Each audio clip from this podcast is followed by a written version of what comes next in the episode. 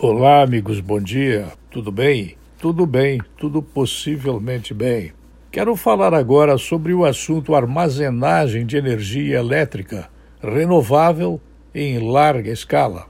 Esta é uma questão que evita falar todos os dias, todas as horas, todos os minutos, todos os segundos sobre mais do mesmo a respeito do coronavírus, fazendo uma inacreditável quantidade de propaganda de uma invenção chinesa que foi produzida, inventada, experimentada e exportada para o mundo, deixando o Ocidente de joelhos ante a China comunista.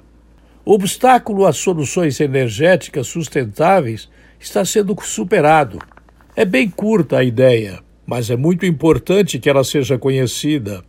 O modo como obtemos energia elétrica está passando por uma rápida transição impulsionada tanto pela urgência em descarbonizar os sistemas de energia como pela queda no custo das tecnologias eólica e solar.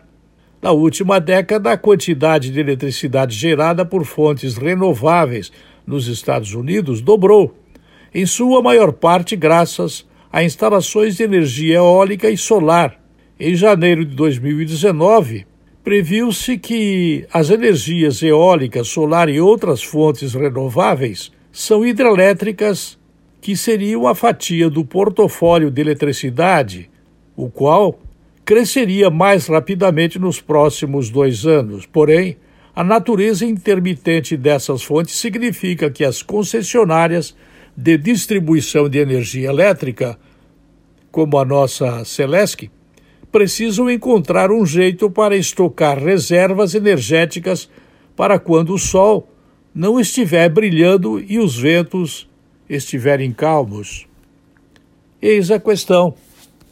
Talvez o assunto possa comprometer outras ideias científicas, mas não se sabe ao certo se o quanto os custos do armazenamento de energia seguirão diminuindo mas as seguidas promessas feitas por governos, inclusive no nível estadual e local, nos Estados Unidos, de alcançar uma produção de energia elétrica livre de carbono, exercem pressão para colocar em atividade cada vez mais sistemas de armazenamento.